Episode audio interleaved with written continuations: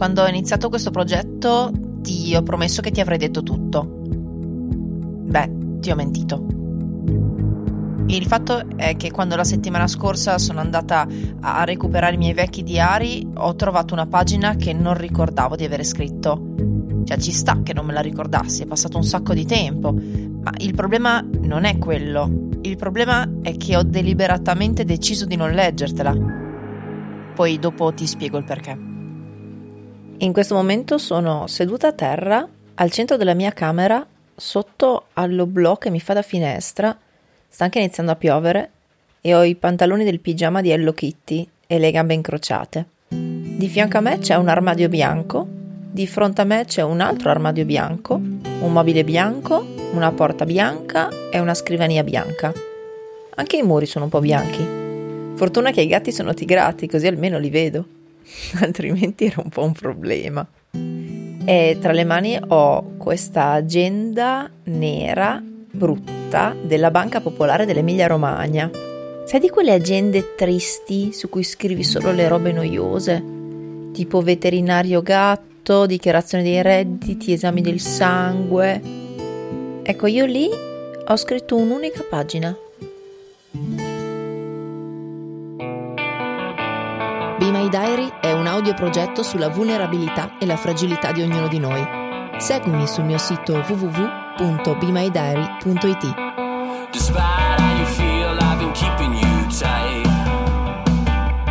24 agosto 2003, 21 anni. Ci sono delle cose che non capisco, cose che nessuno capisce, e non voglio che nessuno me le spieghi. Perché finché il dolore fa male, finché fa soffrire, e finché fa piangere, è tutto a posto. Per fortuna lo sto sentendo e quindi so che sono viva. Ci sono i pensieri che sono pesanti nello stomaco, nella gola, e le parole sono come dei sassi. Sento il loro peso tutte le volte che respiro. Mi sento soffocare. La gola è stretta e devo fare uno sforzo per respirare.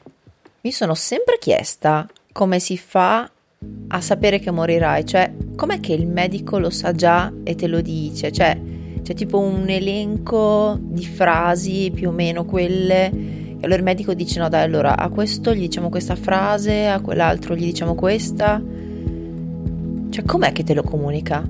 mi ha detto che in realtà è stato molto semplice funziona che vai a fare le analisi del sangue perché vuoi donare perché scoppi di salute e ti chiamano e ti dicono che non scoppi di salute e che devi andare a parlare col medico e, e questo molto cordialmente ti si siede davanti coi suoi fogli e ti dice che se devi fare delle cose importanti nella vita devi farle urgentemente perché ti rimangono quattro mesi di vita.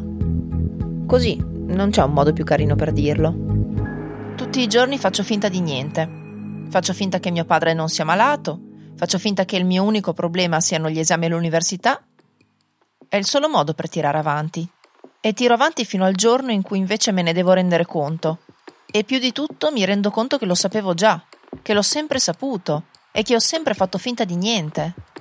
Una cosa che mi ha sempre fatto morire dal ridere di mio padre era la sua difficoltà nell'affrontare argomenti femminili tipo le emozioni, le relazioni, i sentimenti, parlare del ciclo, insomma tutte robe così. E a lui proprio non ce la faceva, era più forte di lui. E lui per chiedere a mia mamma di uscire non è che le ha chiesto di uscire normalmente, ha fatto un casino. Aveva bisogno di una scusa e ha organizzato una festa finta col suo amico. Ha fatto delle pergamene di inviti e l'ha invitata a questa festa. Il problema è che a questa festa c'erano solo donne e gli unici maschi erano mio padre e il suo amico, così erano sicuri di non avere concorrenza. Un genio. Forse la prima a morire sono stata proprio io tanto tempo fa. Non sento niente, così riesco ad andare avanti. Poi ogni tanto vado in crisi, ma tanto è colpa degli altri, è colpa della scuola. Mi danno un abbraccio, un giro di pacche sulla spalla e ricomincio. O meglio, tiro avanti ancora un po'. E fino ad ora si è tirato avanti, siamo tutti così bravi a farlo. C'è gente che ha un sacco di anni di esperienza. Non è che i miei fidanzati se la passassero molto meglio. Se avesse potuto li avrebbe inceneriti tutti, li avrebbe stirati con la macchina, bruciati vivi, annientati col nucleare.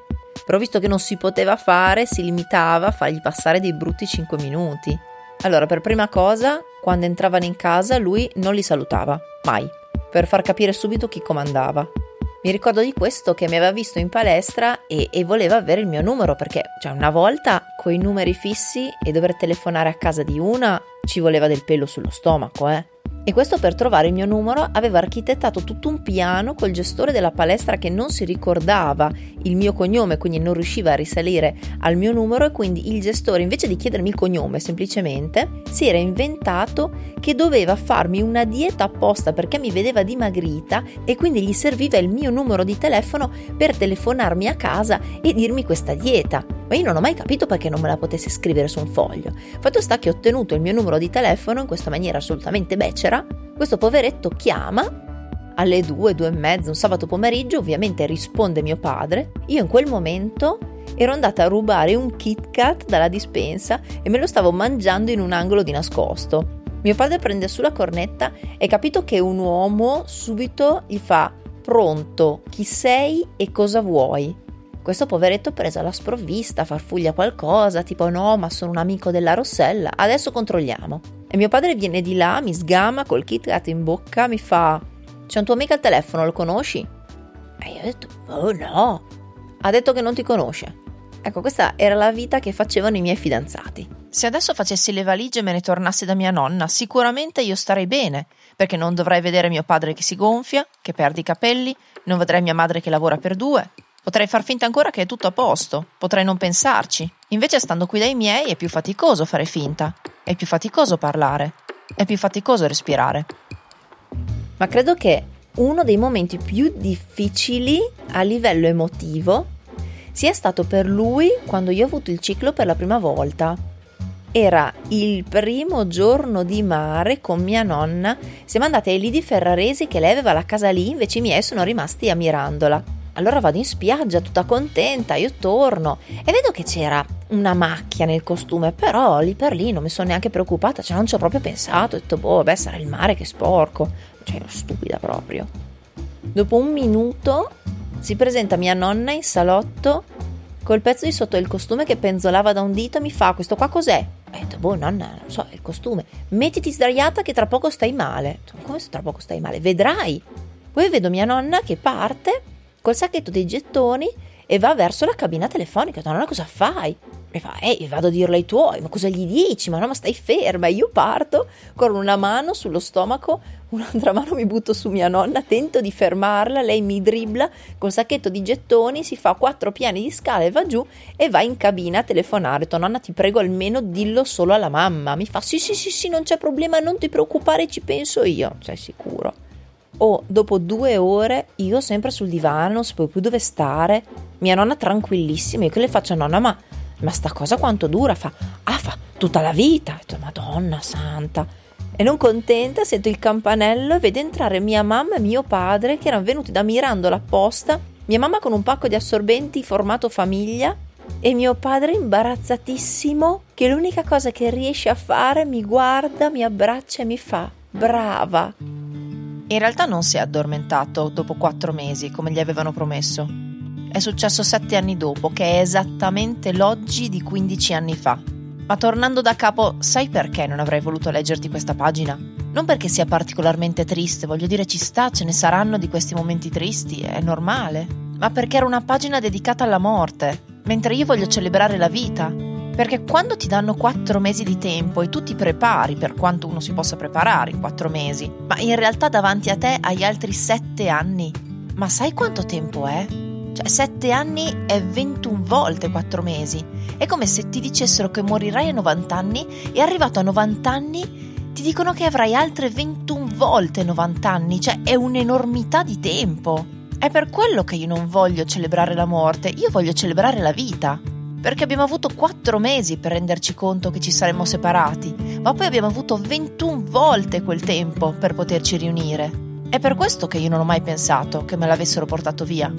Io ho sempre pensato che me l'avessero regalato e che in fondo forse ero molto fortunata.